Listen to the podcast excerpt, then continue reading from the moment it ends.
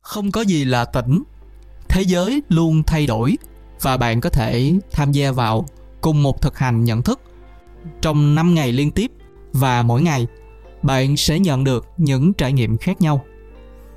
Âm thanh và mùi vị sẽ khác nhau.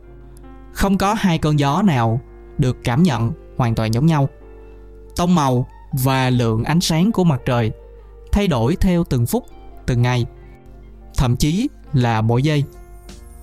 Khi sống ở trong sự phong phú của tự nhiên, của thiên nhiên, ta có thể dễ dàng nhận thấy sự đa dạng.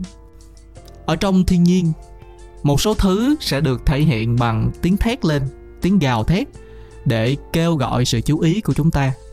Như là tiếng chim, chúng ta có thể cảm nhận được bằng âm thanh một số khác như là những bông hoa, khoe sắc. Màu sắc của chúng rực rỡ đến nỗi mà mắt của chúng ta không thể nào mà bỏ qua được. Trong khi một số khác thì lại thầm lặng. Thầm lặng có thể bởi vì nó không gây ra tiếng động. Nó không có đầy đủ màu sắc, nhưng nó vẫn tồn tại và nó vẫn biểu hiện ra.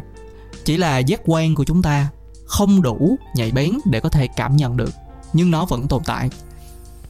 Ngay cả khi một số yếu tố có vẻ như là tĩnh lặng như một tác phẩm nghệ thuật trong một viện bảo tàng, một bức tranh nằm ở trong đó, hoặc là một bức tượng điêu khắc, hoặc là một vật dụng hàng ngày ở trong nhà bếp của chính bạn.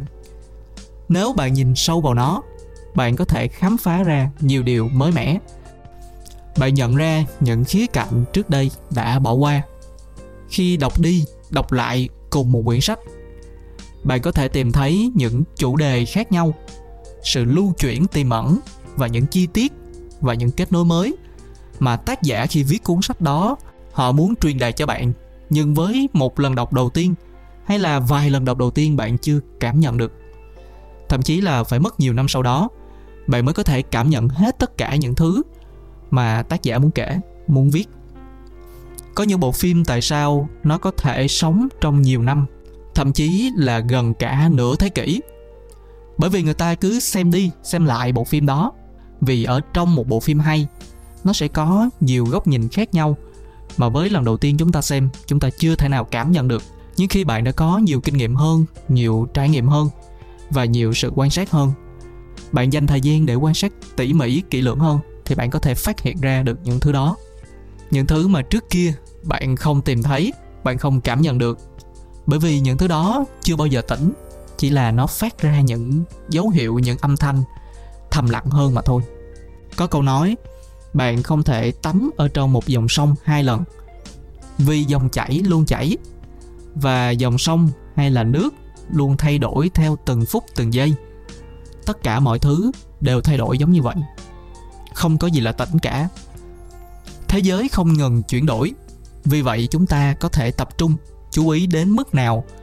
Thì mỗi lần như vậy, bạn có thể khám phá ra nhìn thấy được những điều mới mẻ.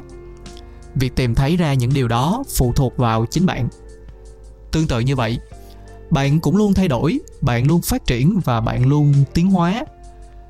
Bạn học và quên hết mọi thứ, nhưng những thứ mà bạn trải qua, những tâm trạng, những suy nghĩ và những quá trình vô thức khác nhau, các tế bào ở trong cơ thể của bạn sẽ hấp thụ chúng. Và thậm chí là các tế bào ở trong cơ thể của bạn cũng chết đi và tái sinh. Không ai có thể giữ nguyên một trạng thái suốt cả ngày hay là suốt cả đời.